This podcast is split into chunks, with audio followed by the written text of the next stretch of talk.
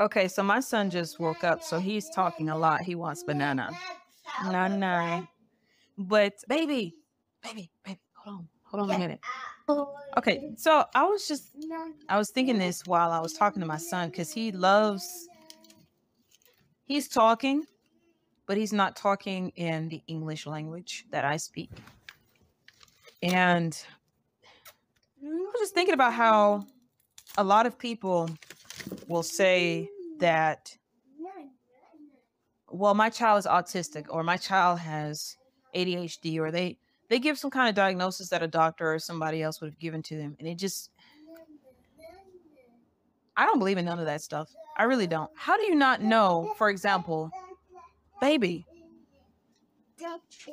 here's Nana. You want banana?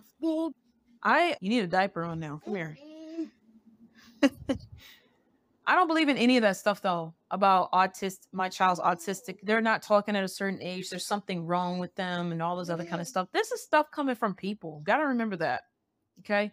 Too many voices traveling in the world. Is this coming from God or coming from the devil? Because only the devil is going to be condemning folks.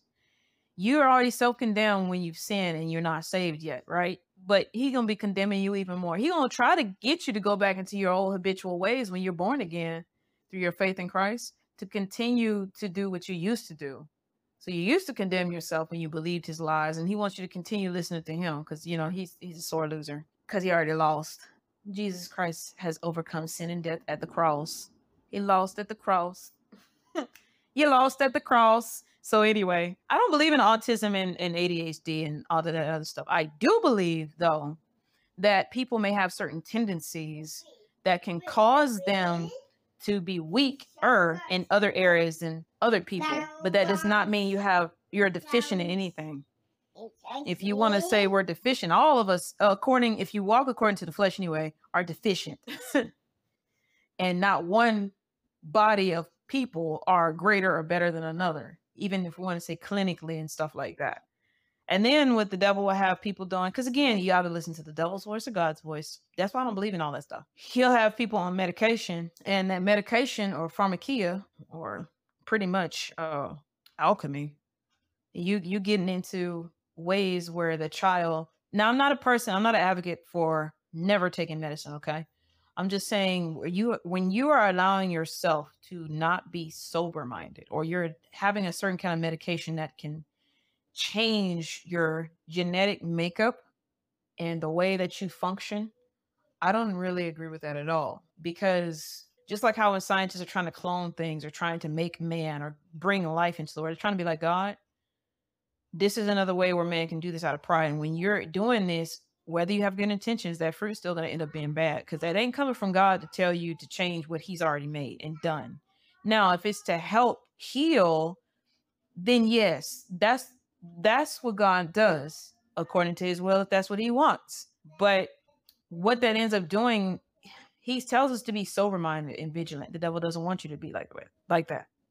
So when you're taking all these drugs, or for example, the most evil one of one of the most evilest things that I have seen is when people have what kind of blockers are those called? Or the medicine is where they're they're trying to change gen, hormone blockers. They're trying to change the if the child who has been deceived because their parents don't know no better, sitting here listening to other people again. Oh, if the child thinks and feels that they are a male and they're clearly a female, then go ahead and give them hormone blockers or the same opposite with if they think they are a female and they're a male that ain't got nothing. That's the type of medicine that's sorcery. That's the type of medicine that that that is not healing you. This is where mankind, through the devil's voice, is declaring something to be bad, even though it's good. So woe to those who call good evil and evil good. They're considering something bad, and so now they're trying to act like the savior or trying to act like God to fix and heal what they've declared to be bad, which was not bad to begin with. The lie that you are passing off, you you start off with the lie because just just like with the the gender confusion, you start off with the live teaching, or oh, you're autistic or you're ADHD. I'm going to make up a word that defines a condition that has been made up, and we're going to stick this condition to this behavior pattern and these conditions that we think is there's something wrong. But that's still man's opinion, a very popular opinion. or as what we say, scientific opinion, but it's still an opinion nonetheless. And it's not an opinion that's based in the truth. You'll see here and hear a lot of people talk about with science, knowledge. It's knowledge, but forget about the main thing dealing with science when you talk about the scientific observation. And they make the again, I think I've said this previously, where people are filled up. People people make their opinions God. They make their opinions their idol because it's their voice. They love to hear themselves talk. I actually had known of somebody because I didn't really know them where they they would talk so much. They talk more than me, and I talk a lot, but they talk. and this was a guy. They he talked a lot and a lot. I'm like, calm down. You don't. There has to be a balance, okay? Because it wasn't because he was going through things, inventing. It wasn't because of excitement. It was just all the time. he makes his voice his idol. He has made his voice his idol. And he talked so much. I'm sitting here thinking, ain't no way you hearing from God as much as you talking. You pushing him out by your own voice. Because then when I'm talking or when I hear you talk to other people, man, we'll be sitting here listening to a ministry video. And you're still jabba jabba jabba jabba jabba jabba jabba. I'm like, we're watching a video, be quiet. or at least comment about the video. Even if we go off topic, at least have it at least gone off topic because we started on watching the video or we're listening to a sermon or something. The only time they're quiet is if we actually went to a, actual building, a church building where we would fellowship because you can't be out talking to pastor. It's tradition that you sit there and you're listening. Outside of that, any other time, jabba, jabba, jabba, jabba, jabba, jabba, jabba made his voice, his opinions, God. And the reason why is because they're God. People that do this, their father is the devil, the God of this world. Because to, other, to those of us who are saved, I'm gonna get back on topic in a minute. To those of us who are saved, the voice that's going to be traveling through us is our Father, through the Holy Spirit. He's gonna be talking. We know when to sit down. And he will remind us when we forget. We won't continue forgetting because it'll become a habit. It'll become our natural new pattern. We won't be conformed to the ways of the world anymore. So his voice is what we're listening to, and that's what we love. We can't stop talking about him. We love him so much. That's where our heart is, where God's heart is. But their heart is in the world. Their heart is in sin. In sin, they still love it. They still clinging to it, and that's all they want to talk about. All you thinking about, and all you talking about. And so when you are running your mouth that much, and notice how the world is. How often is the world, because the world hates Jesus, it didn't receive him, and it doesn't. How often is the world talking about the goodness of God? No, no, no, no. They too focused on discounting. They, you gotta, they have to discount or try anyway, discount the things that God is doing. Or they'll be like, well, why is there poverty in the world? If God is so great, why did he let this happen? Da, da, da, da, da. They'll go straight to that because you know what? That's just like how a person, you know how you got a messy person and they're trying to tear somebody down? They have to discount that person in order to be seen. That's how the world is.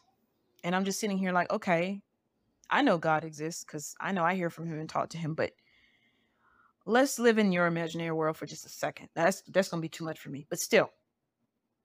And in your world, God doesn't exist because the world that you know you see that shapes your perspective that's the devil's lies that's his voice so in your world he doesn't exist because he doesn't talk to you. He also doesn't listen to you. He already what, what god is already doing is because of god's goodness and fairness to both the wicked and the righteous. But he's not listening to you when it's all just wicked jabber jabber jaw. In your world this god doesn't exist right? I know he does, but in your world, he doesn't. So if he doesn't exist in your world, then answer your own question. Why is there so much poverty in the world?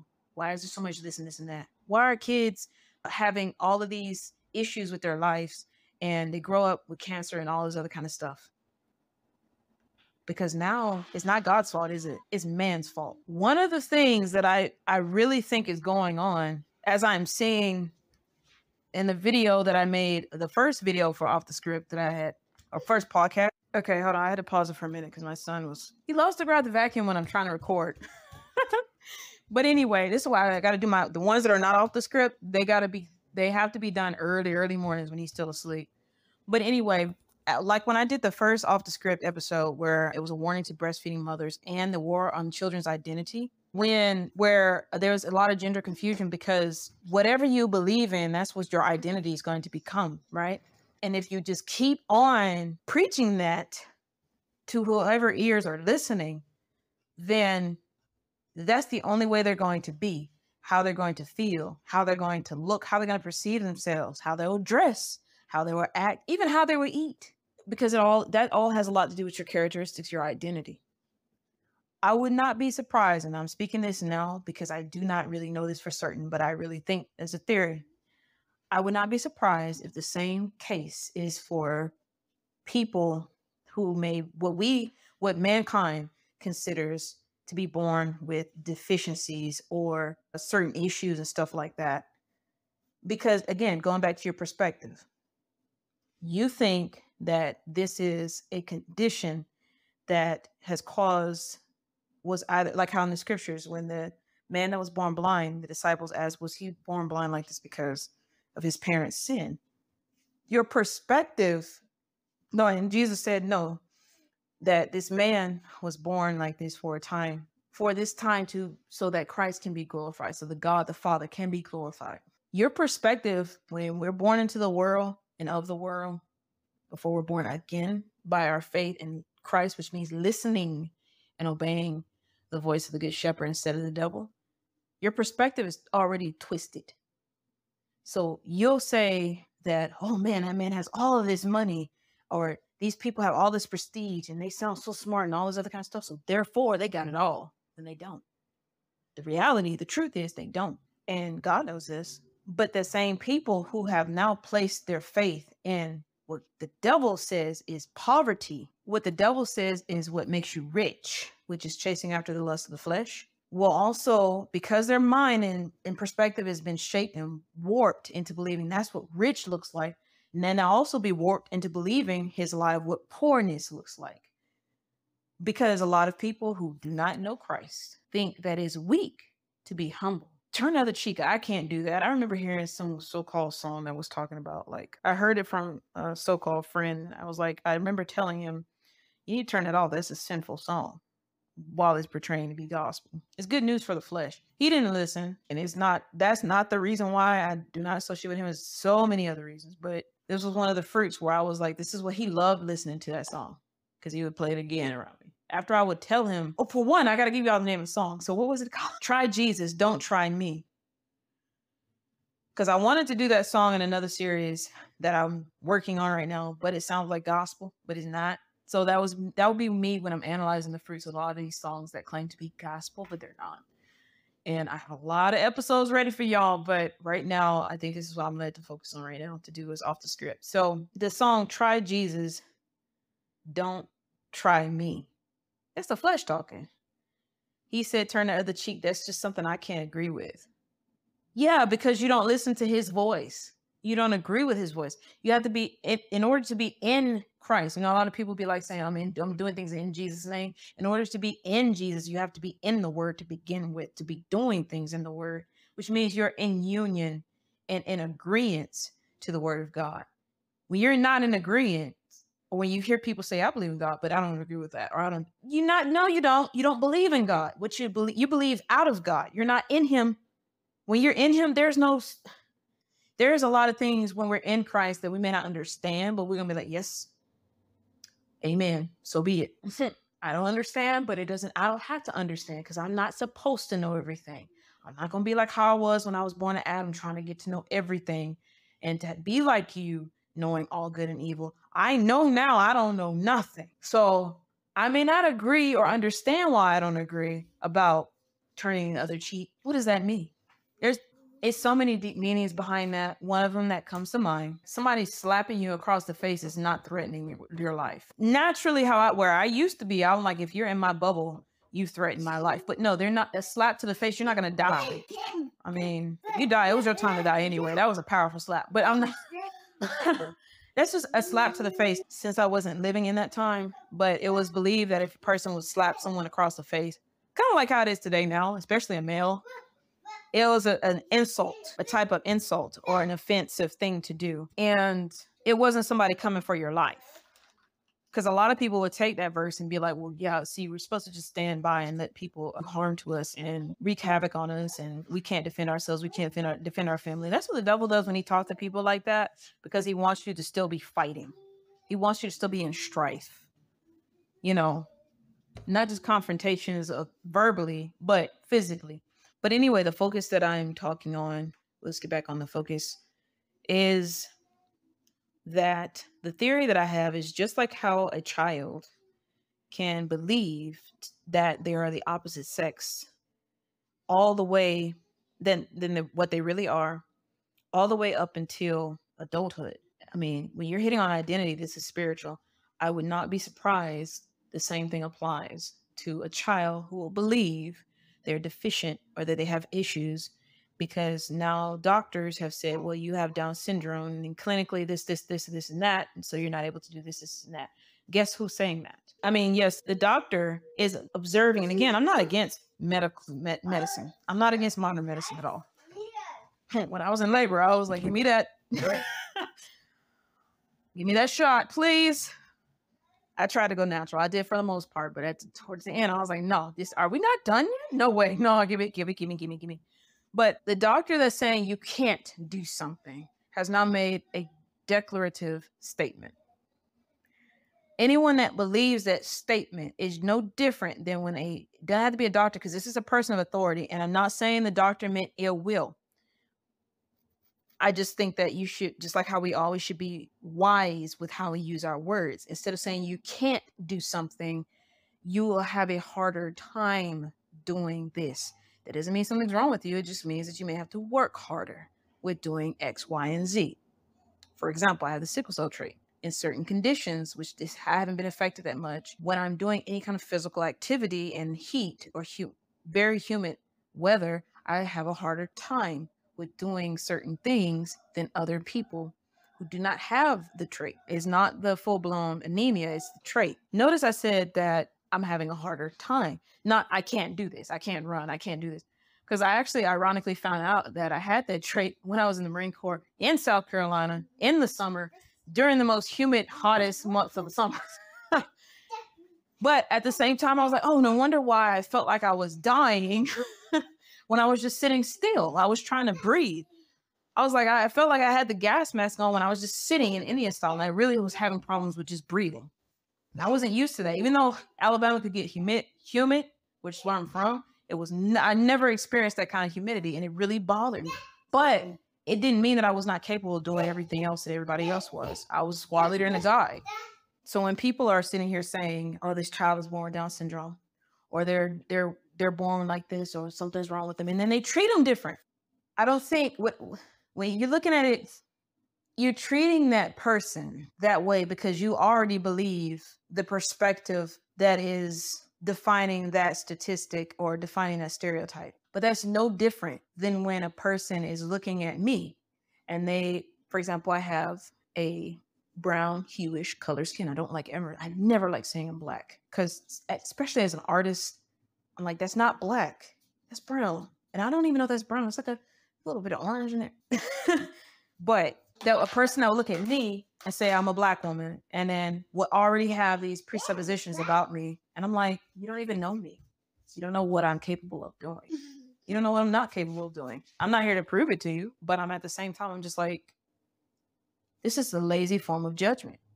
That's why presuming and assuming this is this all happens when you're judging by sight. So I'm just saying this theory about how you can assume that a person is poor or assume that they are broken or have issues is already started because you believe the lie of what it means to be good and what it means to look good in this world. And again, this all started when I was just sitting here and thinking about how a lot of people were saying, "Oh, when does your son speak?" or "Or has he spoken yet?" I'm like, "He's he talks, he communicates. He he is choicey.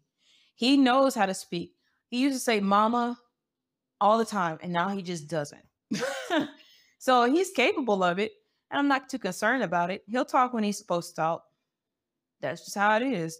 When you know God is in control, You're on cue, baby. You'll talk when you're supposed to talk. You'll say what you need to say. You know, how do you not know? Because God's the one that's in charge of us even being able to speak to begin with. He is the breath of life. He gives us breath. When you speaking, what is coming out audibly to be able to hear anything? Your breath, to hear your voice, because the voice of God is also the breath of God, which is Jesus. He's the, and, and all things come from him. It reminds me of when Zechariah, let me see if I can get the scriptures real quick. I'll actually just read this. I don't remember where it is right now at the moment. Maybe somebody does and they can put this in the comment section. There's been different times where God has silenced or shut the mouth of someone to where they could not speak, just like God's capable of shutting the womb so that a person cannot have a child. And then he can open the womb. But I'm trying to find where it is. Hold on. And where I'm focusing on is really the birth of John the Baptist, where, let's see, where we at? We're not in Matthew. I think I want to start in, I think Luke. Luke is, yes, yes, it is Luke. So Zacharias, who was a priest, is John's father. But Zacharias at the time didn't have a child. And his wife, Elizabeth, they were both old and up in age remind you of Abraham and Sarah. What I found interesting while I'm talking about this topic is how when Zacharias did not have faith and what the angel of the Lord said to him about being able to have a child, Zacharias was not able to speak. So I want to read about that because God had caused him to not be able to speak. And then he had caused him to be able to speak when it was time when when they asked Elizabeth what she named this child and she said John and they were like this is not basically it was not a Hebrew name it was not a common name and so they went to the man they went to the father and asked him and then his mouth opened up and he said his name shall be John. So where we at? I'm gonna read that. So I'll, I'll start at Luke chapter 5 I'm in King James version this time. There was in the days of Herod the king of Judea a certain priest named Zacharias of the course of Abia, and his wife was of the daughters of Aaron, and her name was Elizabeth. And they were both righteous before God, walking in all the commandments and ordinances of the Lord, blameless. And they had no child, because that Elizabeth was barren, and they both were now well stricken in years. And it came to pass that while he executed the priest's office before God in the order of his course, according to the custom of the priest's office, his lot was to burn incense when he went into the temple of the Lord. And the whole multitude of the people were praying without at the time of incense. And there appeared unto him an angel of the Lord, standing on the right side of the altar of incense. And when Zacharias saw him, he was troubled, and fear fell upon him. But the angel said unto him, Fear not, Zacharias, for thy prayer is heard and thy wife Elizabeth shall bear thee a son, and thou shalt call his name John. And thou shalt have joy and gladness, and many shall rejoice at his birth. For he shall be great in the sight of the Lord, and shall drink neither wine nor strong drink, and he shall be filled with the Holy Ghost even from his mother's womb. And many of the children of Israel shall he turn to the Lord their God. And he shall go before him in the spirit and power of Elias to turn the hearts of the fathers to the children, and the disobedient to the wisdom of the just, to make ready a people prepared for the Lord. And Zacharias said unto the angel, Whereby shall I know this? For I am an old man, and my wife well stricken in years. And the angel answering said unto him, I am Gabriel, that stand in the presence of God, and am sent to speak unto thee, and to show thee these glad tidings.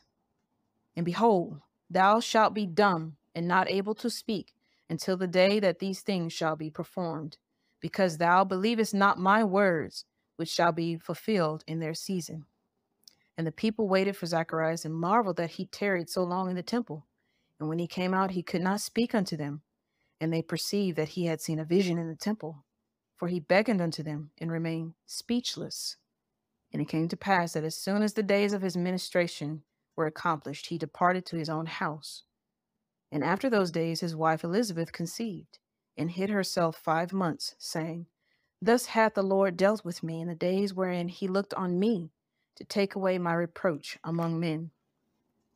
Because it was seen as back then that it was a curse if a woman could not have a child or breastfeed, that there was something wrong with that woman. Now, I want to skip over to Luke, I'm still in Luke chapter 1, but I want to skip over to verse 57 where we see where Zacharias is going to be able to speak.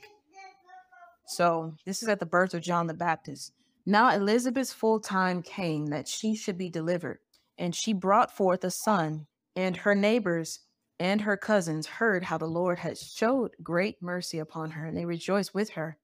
And it came to pass that on the eighth day they came to circumcise the child, and they called him Zacharias, after the name of his father. And his mother answered and said, Not so, but he shall be called John.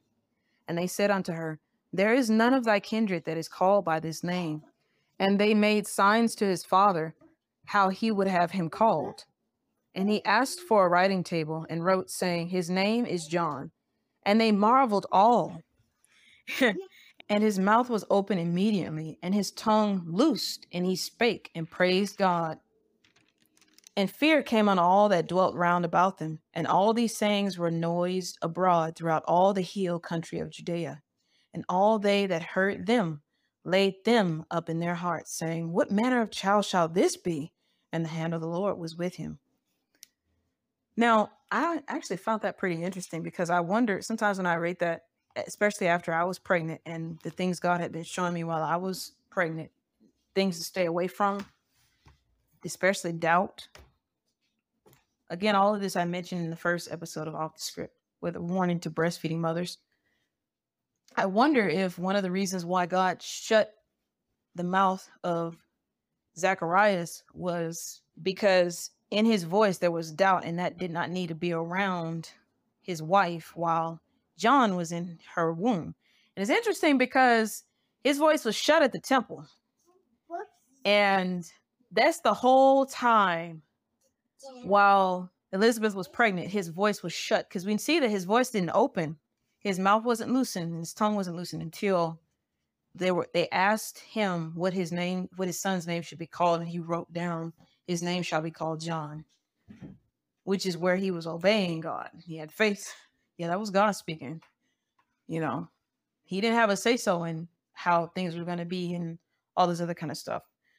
But I just wonder about that sometimes because, yeah, you, when I was pregnant, I was not around. I did not want to be around. So certain people, especially people that just feed on anxiety and they're all, you know, they're the parable of the seed that's wrapped up in the thorns of the world. They, they, they care about the cares of this world. I couldn't be around that. I was like, I can't be around that. Not while I'm pregnant. Not period, but definitely not while I'm pregnant because you're going to put that into me. And I know it's definitely spiritual warfare on women that are pregnant. But notice how God is demonstrating and showcasing how, and it's interesting how he said, You did not believe my words because people fascinated about angels angels just mean messenger. So it makes me wonder if Gabriel was just another name of God.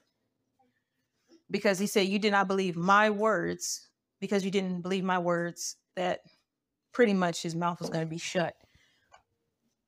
But on God's time, are you going to be speaking? On his time, he can close your mouth up, he can open it up where you're capable of speaking or not capable of speaking. It's not that Zacharias had an inability. He could have been born that way. It's not saying that this person was better than this person. That's what people do. We tend to say, this is the best thing, that's better. We go, we again, when you make your opinions, God is like the final say so in your mind.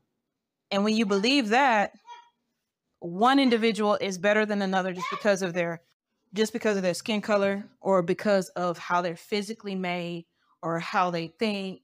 When you're going off of uh, stats you're going off of uh, academics people lose their lives. People be committing suicide over this mess.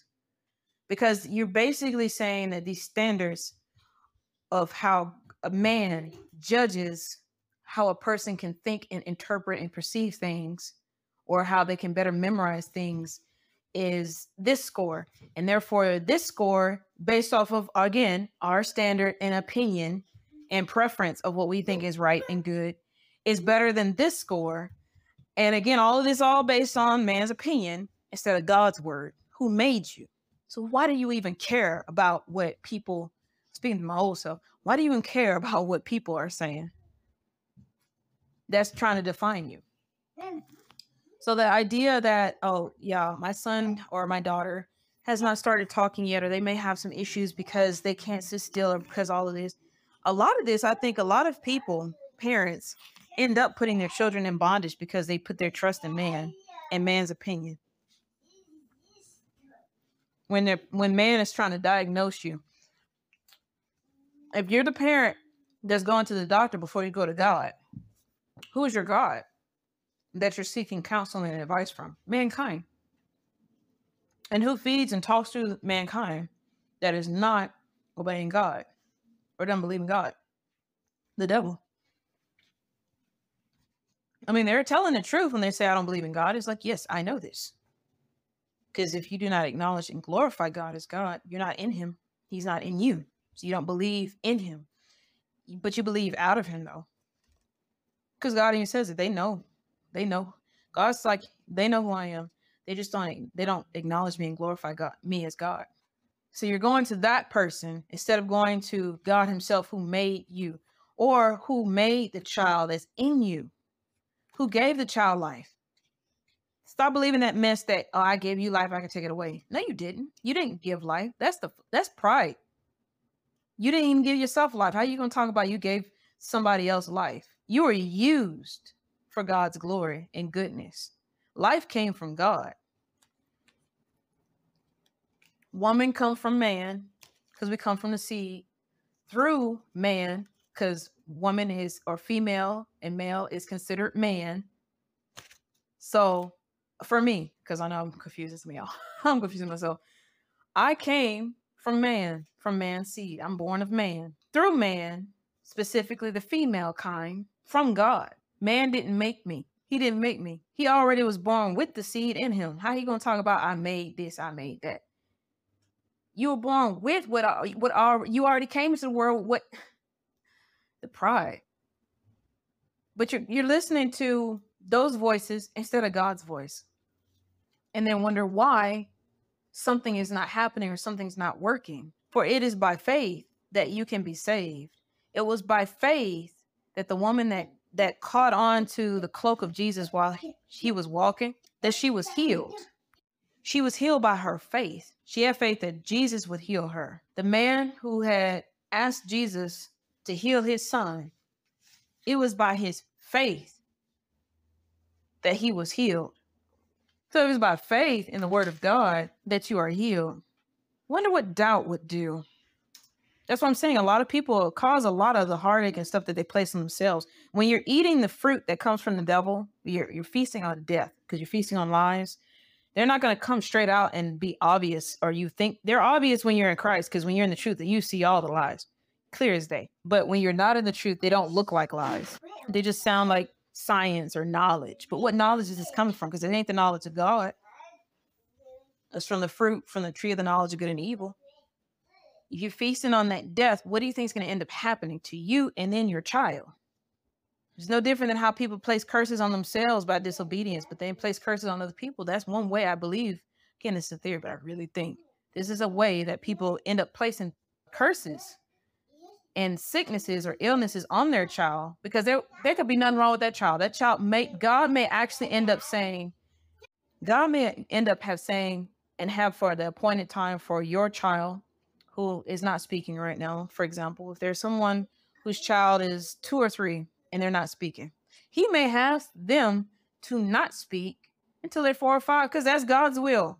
But here come man the standard of when children should speak and do this activity and this, this, this, this, and that is at this age, at this time, and or around this time window, because this is what we have observed, and, and what we observe, in our opinion, is fact. And if you don't take it as that because we have authority, something's wrong with you. And something is wrong with you if you don't line up with our opinion. They don't have the final say so. The child may not just want to talk. But now you didn't actually placed a identity. My child has ADHD. My child has my child is autistic. My child is this. You didn't place this identity just like how you can place the identity of well, my child is black or my child is white. They can't do this. They can't do that. They're not gonna be like this in the world. They gotta work harder to do this. No, what ended up happening? Oh, I gotta give my child some medicine, so I'm gonna open up my child even more to more demonic spirits and stuff like that because you're not sober minded. There, I, I remember watching a video a while back about how that man, a video I watched of a guy who was in his 20s and he was depressed. He was, he made a video. I had a lot of views years ago where he was talking against giving your children medicine just because the teachers say this is something wrong with your child because it made him and many others get hooked and being addicts of drugs. They like soft drugs. They they helped open the gate to go and venture out and do more. But the people that are in rebellion to God, that hate God, why does God let that happen? Why are you in disobedience? Why are you asking a question with a question? Why are you in disobedience? If you are, because I will answer your question. When you do things God's way, everything's peace, paradise, and joy. Do things your way, what ends up happening? I'm just I just want to I'm here to make you think. I want you to think. And really to think about God, but I want you to think. okay? Because a lot of times we say things and we're not even just again, we just run at the mouth. We think our ideas sound good and stuff like that because it sound good. Theories. We didn't sit here and inflate it up. We inflated theories to facts now. Not just now, but have been. This is a scientific theory and it's and they treat it like it's a fact. This is a scientific opinion. We treat it like it's a fact. Facts is the truth, not subjective. It is there, the truth, whether you're there or not, whether there has been a meeting, a board meeting amongst scientists across the world or not. It was there before you were even born. That's Jesus. before you came in running your mouth trying to say, oh, there's something wrong with this child. Oh, you can't do this or you can't do that. What did God say first? Let's let's see what, what did he say first and what does he say last? Since he's the first, he's the first and the last and everything in between. And whatever he says is what goes, not what everybody else says. Not even what you say. Because again, you you don't even want to listen to what you say and what you think is right. What did Eve, what happened with Eve? The serpent gave her some new knowledge. Eve took it upon herself. She's thinking in her head. Either she, I'm not sure if she said it out loud or she thought in her head. So I'm gonna, re, I'm gonna retract that. But it says that Eve looked upon the fruit and she thought that it was good. She considered that it was good for food. It was pleasurable to the sight and good for food. So even Eve's opinion was not rooted in Christ. That same fruit that God already said is that if you eat it, you shall surely die. You shall surely die. Not maybe, not later on. You will die. That's the truth. Whether Eve came into the world or not, that was the truth. The fruit is the lies, the voice of the devil. Because your faith, your identity, your thought process, your perspective, all of that will be now rooted in lies and death when it was once rooted in the truth, because that's where you came from. That's what you were made in the truth. You were made in the word of God, by the word of God, through the word of God. Now you're going away from life. You're going away from the word of God. That's death. Not just you disappearing from no, not just you no longer being able to walk up and upright in the world. No, true death. A lot of people are spiritually dead walking because they they're away from life while they're alive. And I'm not going on that that that not, this is not in relation to this false belief that your hell is on earth. No, it's not. Hell ain't on earth because you wouldn't be over here talking about it like you are now. It's something you don't want to experience. Hell was made for the devil and the demons. Earth ain't hell. Is that in between before the last judgment for those who lived life on earth that didn't want God, that loved what the voice of the devil was saying. But yes, I just, I don't know, more I'm talking, it don't even seem like a theory. but since I'm not sure, I'm just saying this is a theory. I don't, I don't want to say this is anything that I'm teaching where I know it's the truth for a fact, like a shadow of a doubt. That's mainly because this is something that I've been meditating on. That God's been showing me. I've been taking notes on. I've been studying His Word. And I'm like, yeah, okay. And every time I would doubt something, He would actually come in and correct me. This is not that topic, and I may have a couple of more that are like that. So that's why I'm still saying this is a theory. But I'm really thinking that's how a lot of people, because you can make yourself sick if you believe it. You can. If you're focusing on things uh, you're focusing on death. So if you're focusing on things that are horrible, the evil that goes on in the world, You're meditating on, you're focusing on, you got to tune into it every night. I need to know what's going on in my local neighborhood. You don't? Your flesh says you do. You want to be like God, knowing everything that's going on in the world. But you're not God. God can handle it. You can't. But the devil know that. You make yourself sick. You continue clinging on to people who make you sick when you just be around them. They call you and and you you look at their name and you start getting sick. But you answer the phone and you entertain them. You made yourself sick. What they were speaking ain't life. What that life they live in ain't life. The fruits they present ain't life. That's why you feel that way.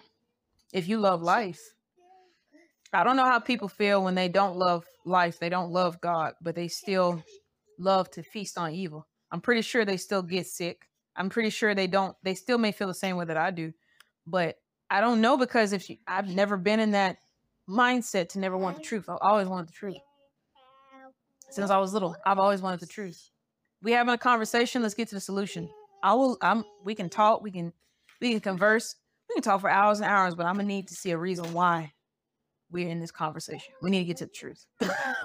Because otherwise, you just wasted my time. And it's irritating too. That's one of the reasons why I never really care for surface level conversations.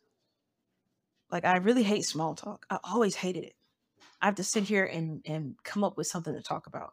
Well, no, if I don't want to talk to you, I'm just not going to talk. Or if I don't want to say something, I don't need you to break the ice. I'm fine in peace. If I'm in a whole crowd and it's quiet, I'm okay.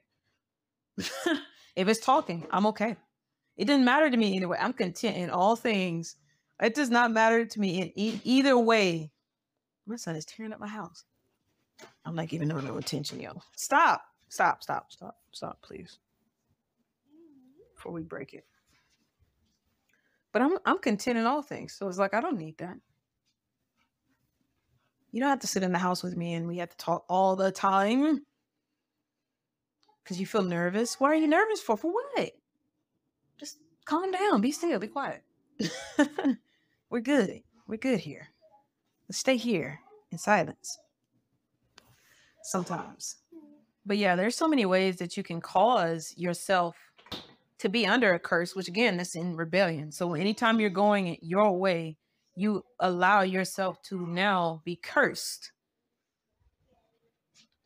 It's not just what we usually associate curse with as far as witchcraft and sorcery yes but that the, that's just a part of it. That's that's just a manifestation of someone that is cursed already and they bring in curses on other people who are already cursed if they're not in christ. You're either cursed or you're in christ. You're in a curse or you're in christ. God don't even curse people.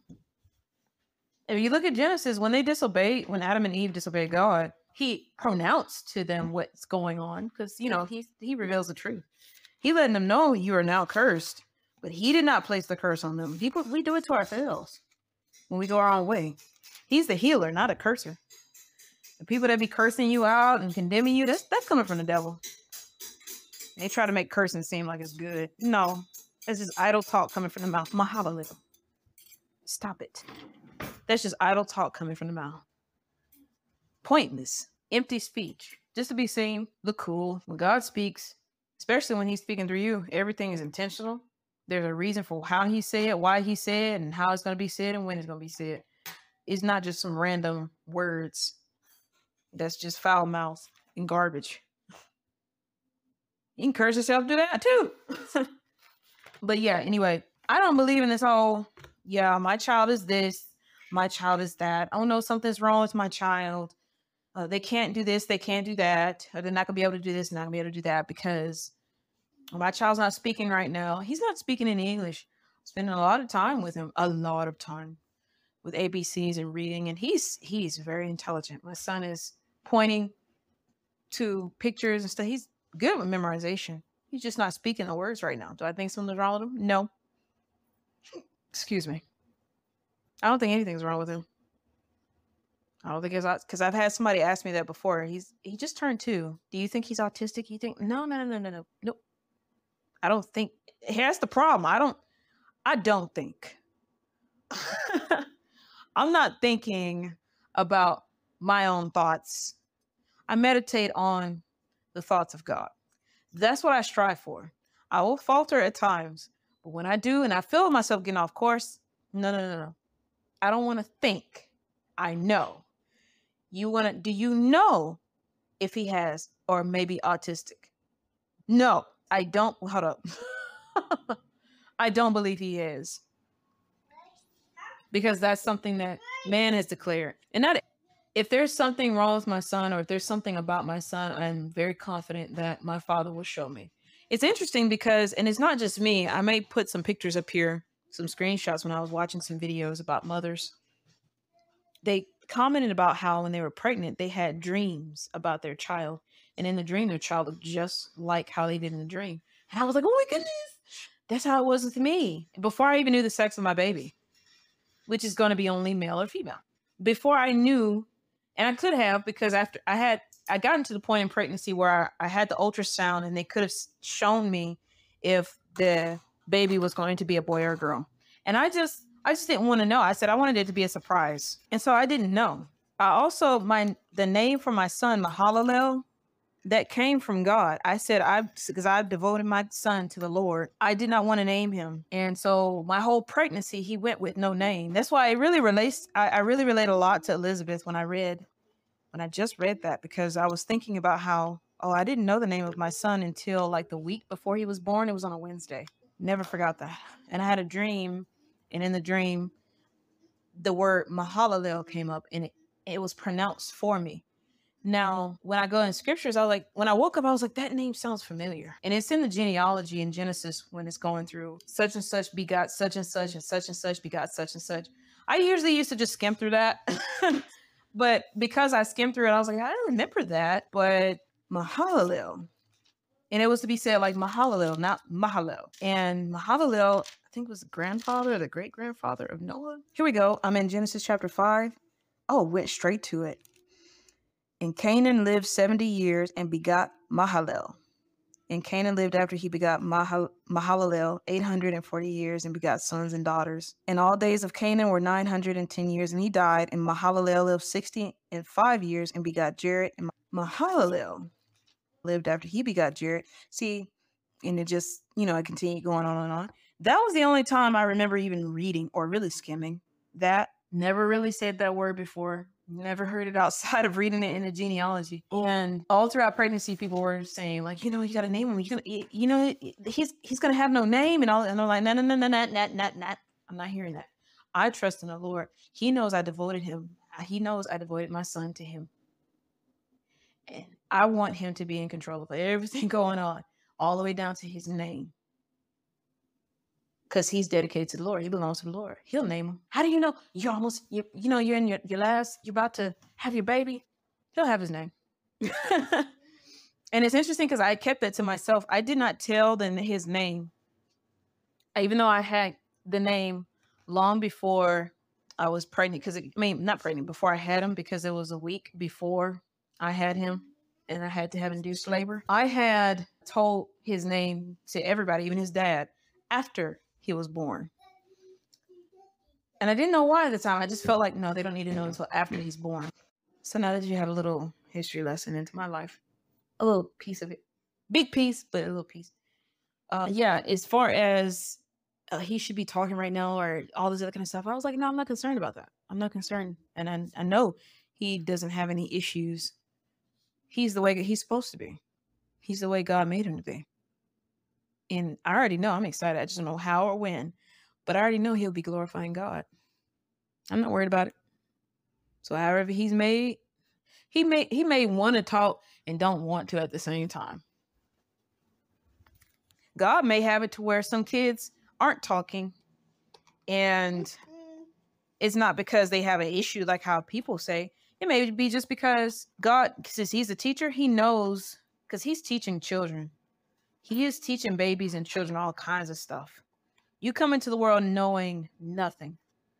A child is not just going to observe you and just know how to do something. No. Still the father's hand and his he all understanding comes from him. Still his hand is in talking to children and teaching them. Taking care of them, watching over them. Because I don't know how many times my son flicked around, almost bust his head when I wasn't looking. And he was just fine. Doing something he shouldn't have been doing. Stop it, baby.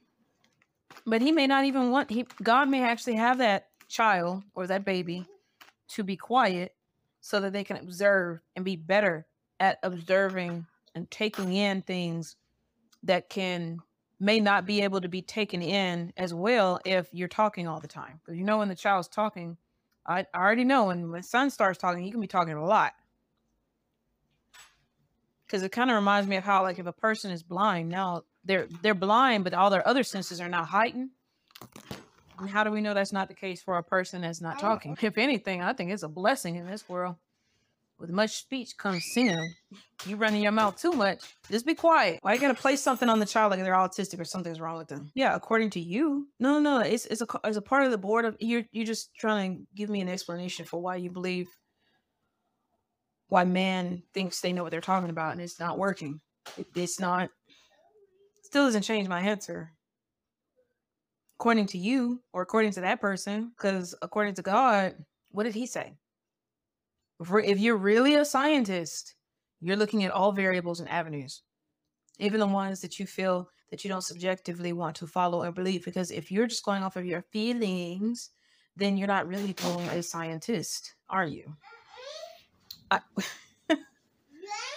yeah, baby, I know. Uh, but yeah, just our speech, our words, what we end up doing with them. If we're it's how the blind leads the blind. The blind is sitting here eating up everything that they're hearing and seeing and then saying this is the truth. And they keep eating it, killing themselves. And then other people that are following and listening to them are doing the same thing. So I really theorize, I really think that a lot of what ends up happening to children, especially babies, when they have these certain so-called diagnoses and stuff like that, they didn't go to God. These are people that are going to man. Because even if the child did have a certain condition that makes it harder for them to do something, that's not going to be their identity. The child notice that that that that specific child now, if you notice, they're living that way. They have to do things this way. We don't need to say special ed. You say this is just a different class. That's it. I'm not being PC because I can't stand that, but I'm just saying in general, like you don't need to you're not special. I'm not special. You're not special. Okay. In God's eyes, all of us are special to Him. But I'm just saying, like, I'm talking about according to the flesh. You ain't special. Ain't nothing special about you. Ain't nothing special about you. We're all here. Thank God you have life. And then the people who are ungrateful for God and the life they're given, they over here gonna start talking about the life that they have. I ain't like this. I ain't like that. All that's envy. That's where that comes from and privilege. That whole yeah about well, I'm not pretty enough, and you get all these preferences and privileges because you're pretty. Will you believe that? In beauty in the eye of the beholder? If you believe that, then it's really that confidence, that low esteem. Other people are not going to respect you because you don't respect yourself.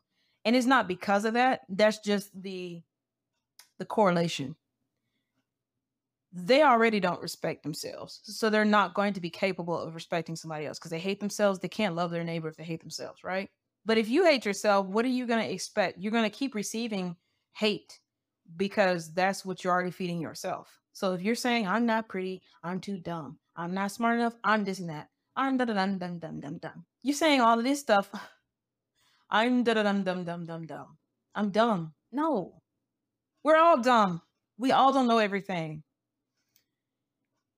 you're allowing that person to say you're high class or you're high valuable because they have placed their opinion is their God. So they think that in their eyes, they have not placed their preference. There's nothing wrong with having preferences.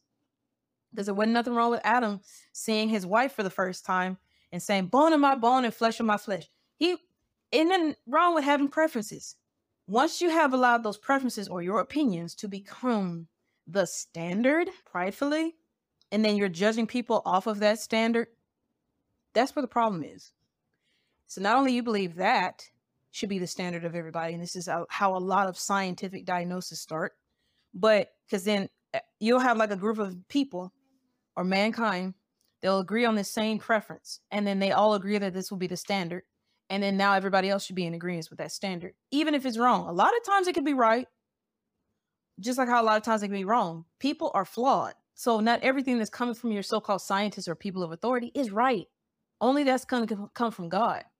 So once that person has made the preference that Well, first, they've already believed in the lie of that identity that they have now said, I want as a preference. For example, because I know I lost some people there. If you believe that your identity is rooted in the color of your skin, and you now may believe that what's the most common thing that's associated with believing in that specific identity. If for I'll give you an example. Let's say a white guy, a, a person that says I'm a white guy, and in my community, culture of the world, my community says that you know I should date a white woman, and it's it's far fetched to date a black woman or an Asian woman.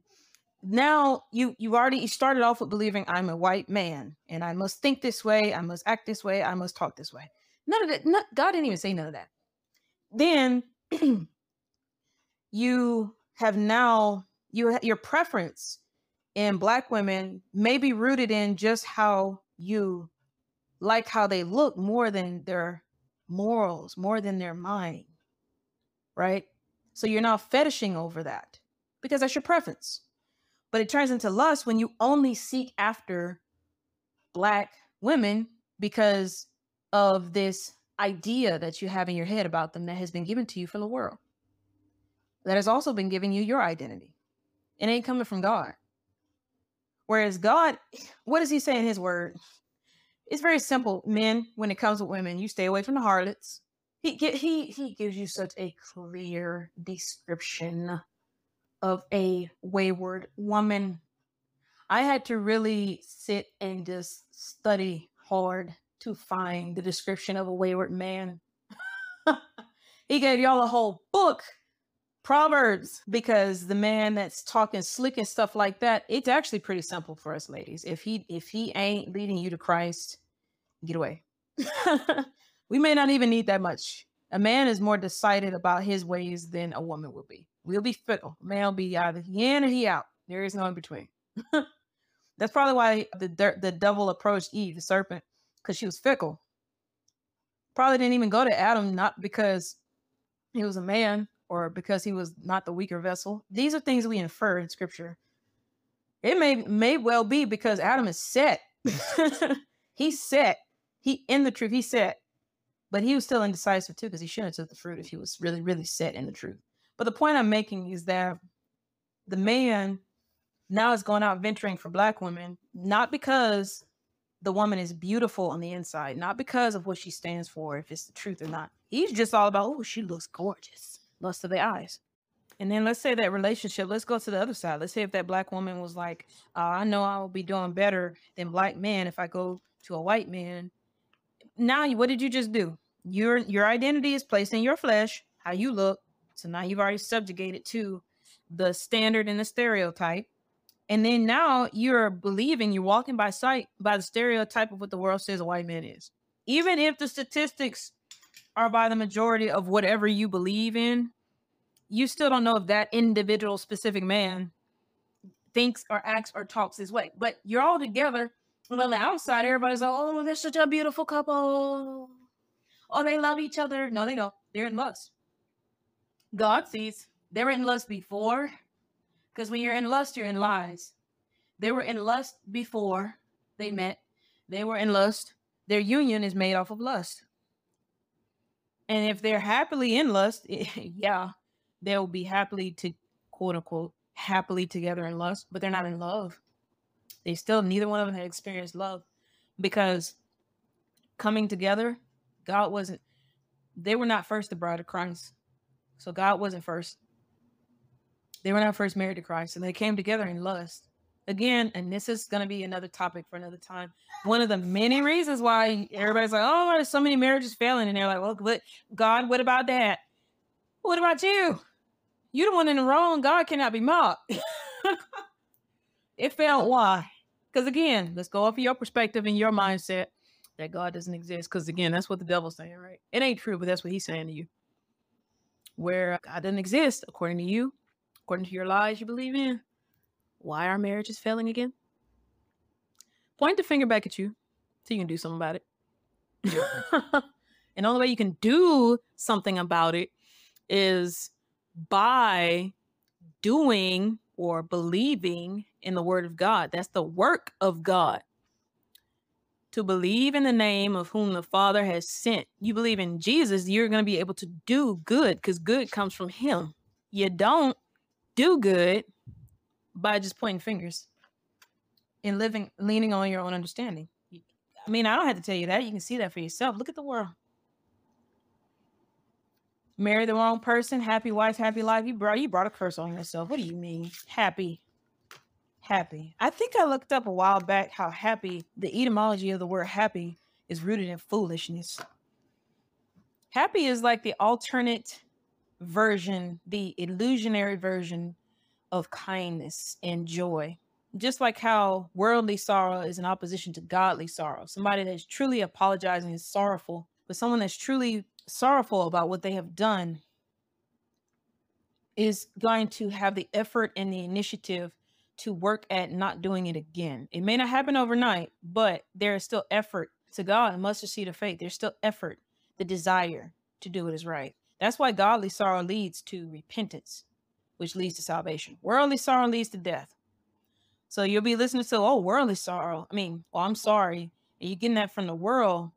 You're not getting that from somebody who desires to do right, which means they desire to do right by God. And that's the only way they can do right by you. They just want to do right by themselves. And that's why it leads to death. Because again, as I said in the other podcast, there is a way that seems right unto a man, but that way ends in death. Simple as that.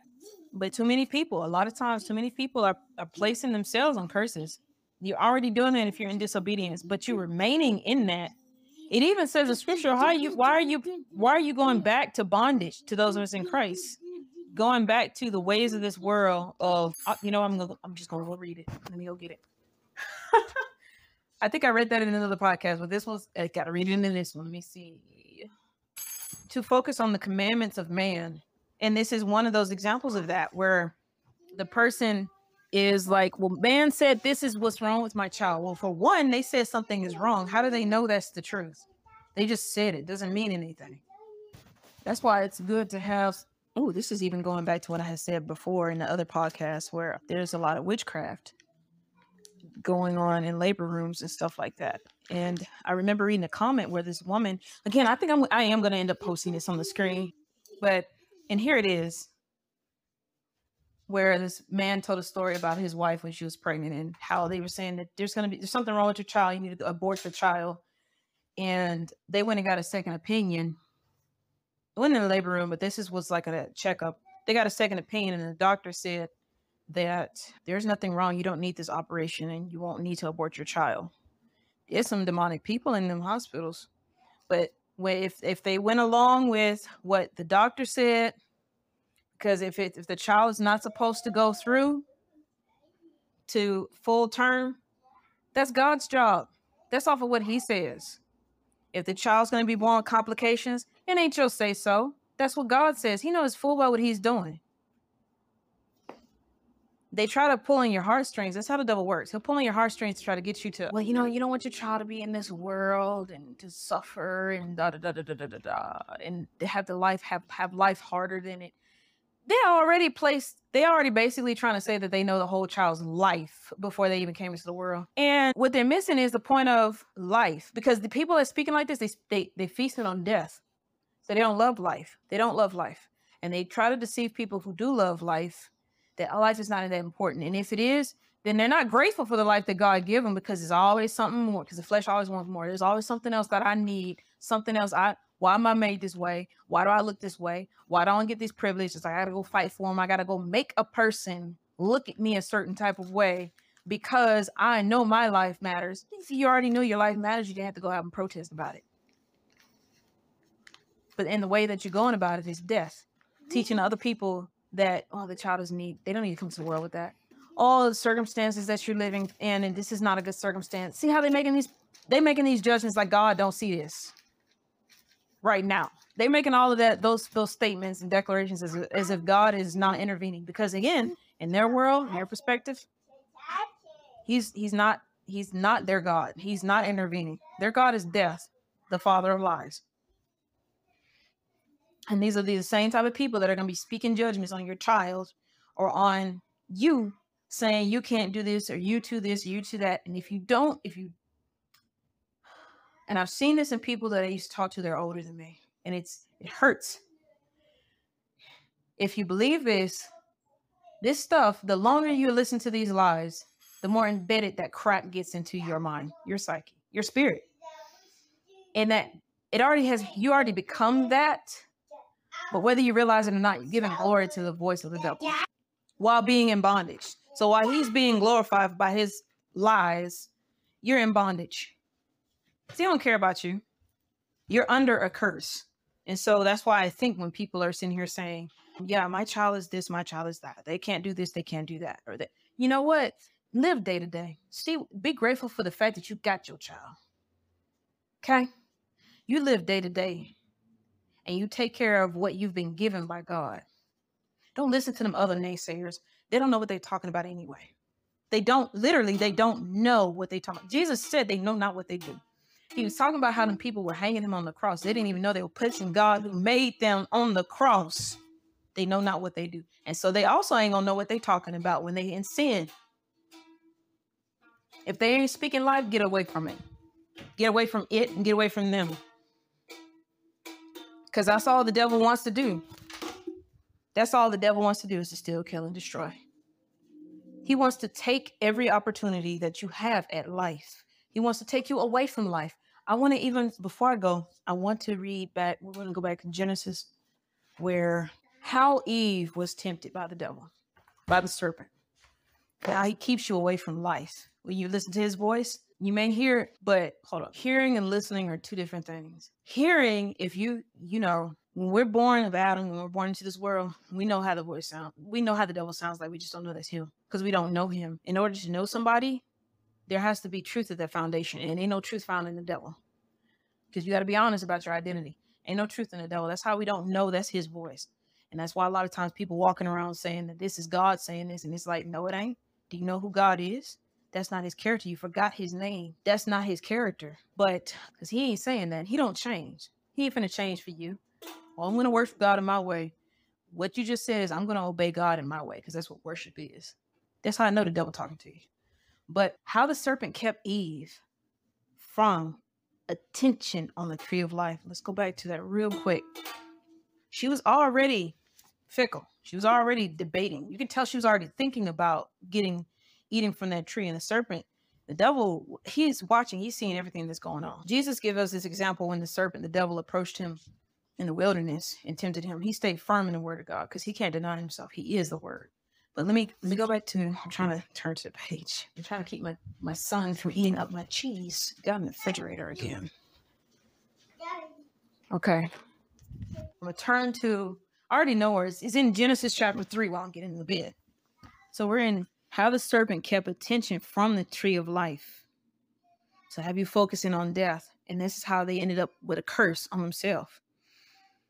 Now the serpent was more subtle than any beast of the field which the Lord God had made. And he said unto the woman, Yea, hath God said, Ye shall not eat of every tree of the garden? And the woman said unto the serpent, We may eat of the fruit of the trees of the garden, but of the tree, but of the fruit of the tree which is in the midst of the garden, God hath said, Ye shall not eat of it, neither shall ye touch it, lest ye die. And the serpent said unto the woman, Yea, ye shall not surely die, for God doth know that in the day that ye eat thereof, then your eyes shall be open, and ye shall be as gods, knowing good and evil.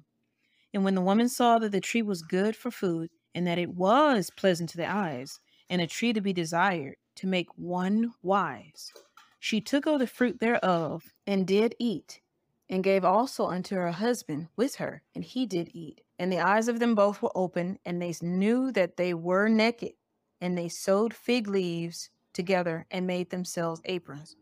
Notice that here's what the serpent said, okay? We're going to go back to verse 1, where the serpent said to Eve, Yea, have God said, Ye shall not eat of every tree of the garden? Starts off here. That's not what God said, okay? So he's like he's trying to strike doubt into her or to even make her to consider. But notice he just said, Did God say not to eat of every tree of the garden? Let's go back to what God actually says. He says, I'm going to come back over here. And the Lord God took the man and put him into the Garden of Eden to dress it and to keep it.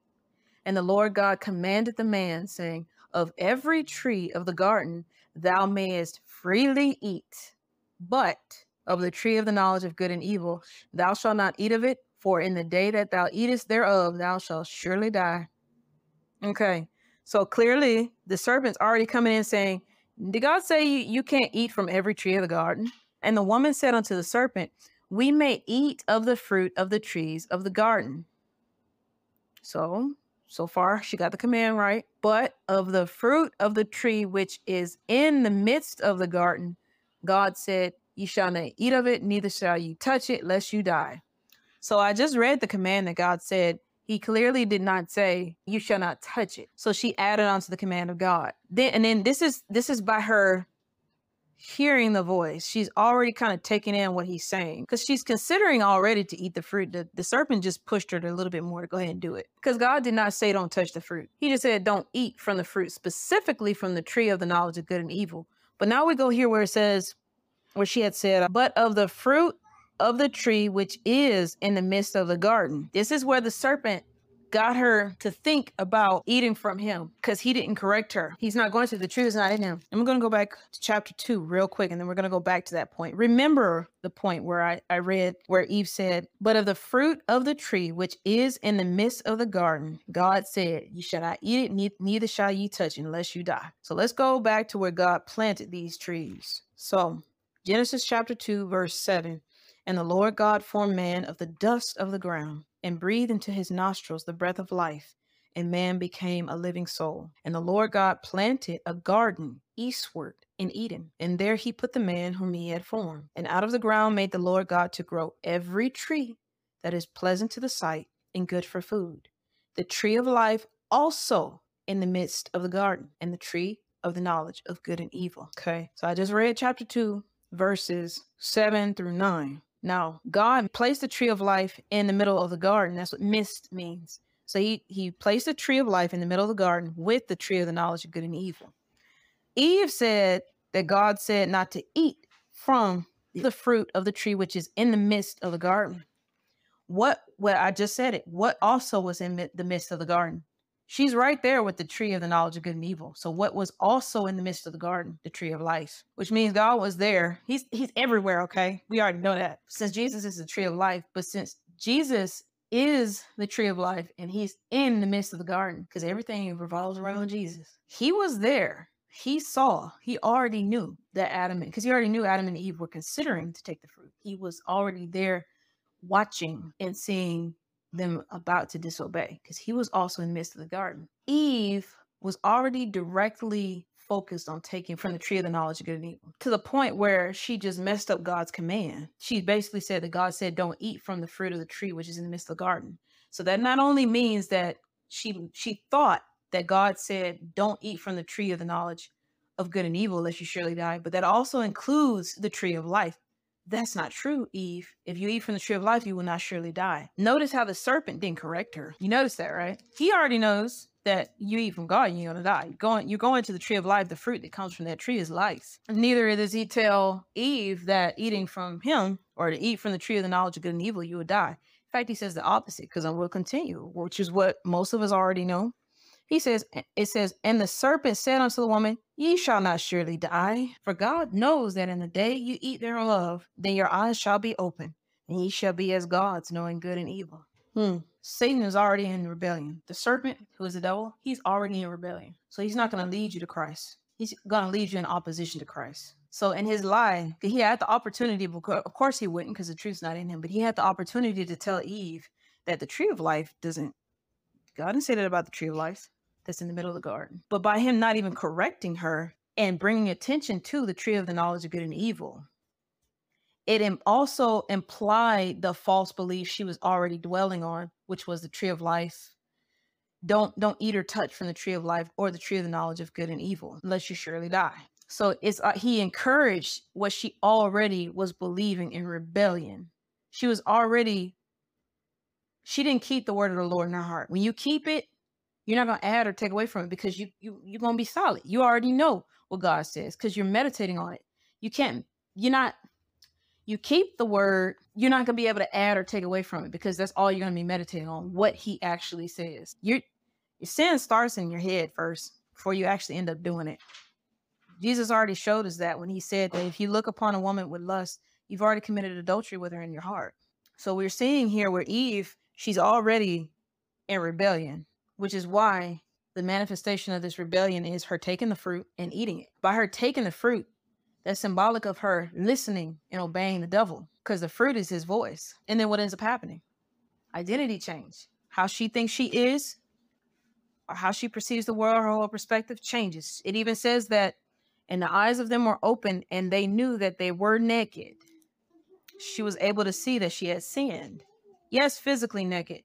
That may be so. But nakedness in scripture is focusing on your shame and they tried to cover their shame and we see that it is not by you covering your shame by your fig leaves because they after they noticed that they were naked they sewed fig leaves together and made themselves aprons. You still can't hide from god. So even through your works of what you think is righteousness you're still not going to be able to hide your shame from god he still sees it.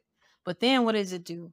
God shows that he covers their shame. And Unto Adam also and to his wife did the Lord God make coats of skins and clothe them. So God clothed their shame. But the point that I'm making is how the devil will get you to focus on him and his lies if you're already off course. And this definitely happens to people who don't know the word God. Children need to know who God is. They need to hear, and us as parents being the first examples of Christ in their lives, to demonstrate through our actions, not just audibly, but by our actions, who God is and how he will work through you, how things are better doing things God's way than any other way that there is. Because there's a many, there's a many of ways. There's a broad way. There are a broad path and wide path, but it all leads to destruction. But narrow and straight is the path that leads to eternal life, and few find it. Few find it. But I also like to say at the same time, if you want it, if you want life, you bring life into the world, show them what life is. And you speak that through you. You speak that to your child. Not what the world is telling you to say. Not what the world's thinking. Because it don't even matter anyway.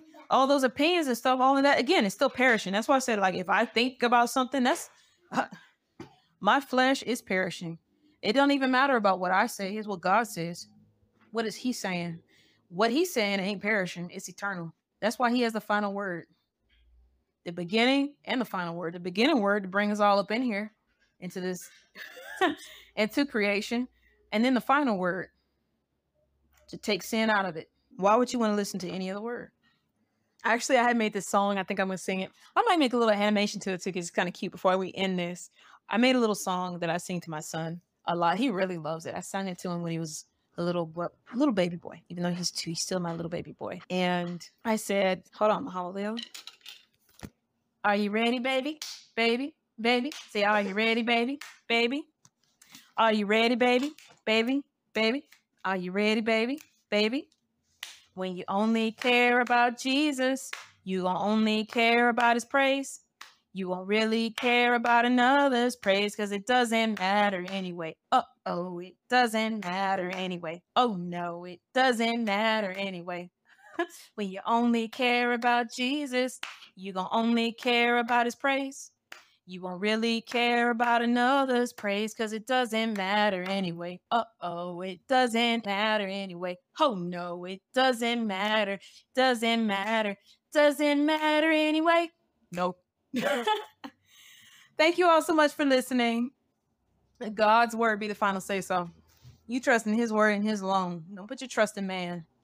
Especially man that's sitting over here telling you what your child is. They don't even know who they are. You get your identity from Christ alone, not through what a high fashionable degree says. Again, I'm not discounting doctoral degrees, but got to remember knowledge puffs up but love edifies and knowledge to a lot of people in the colleges and stuff like that puffing them up so much they they being puffed up with lies and they getting a degree in it. Shame. Anyway love you all. Thank you so much for listening. God bless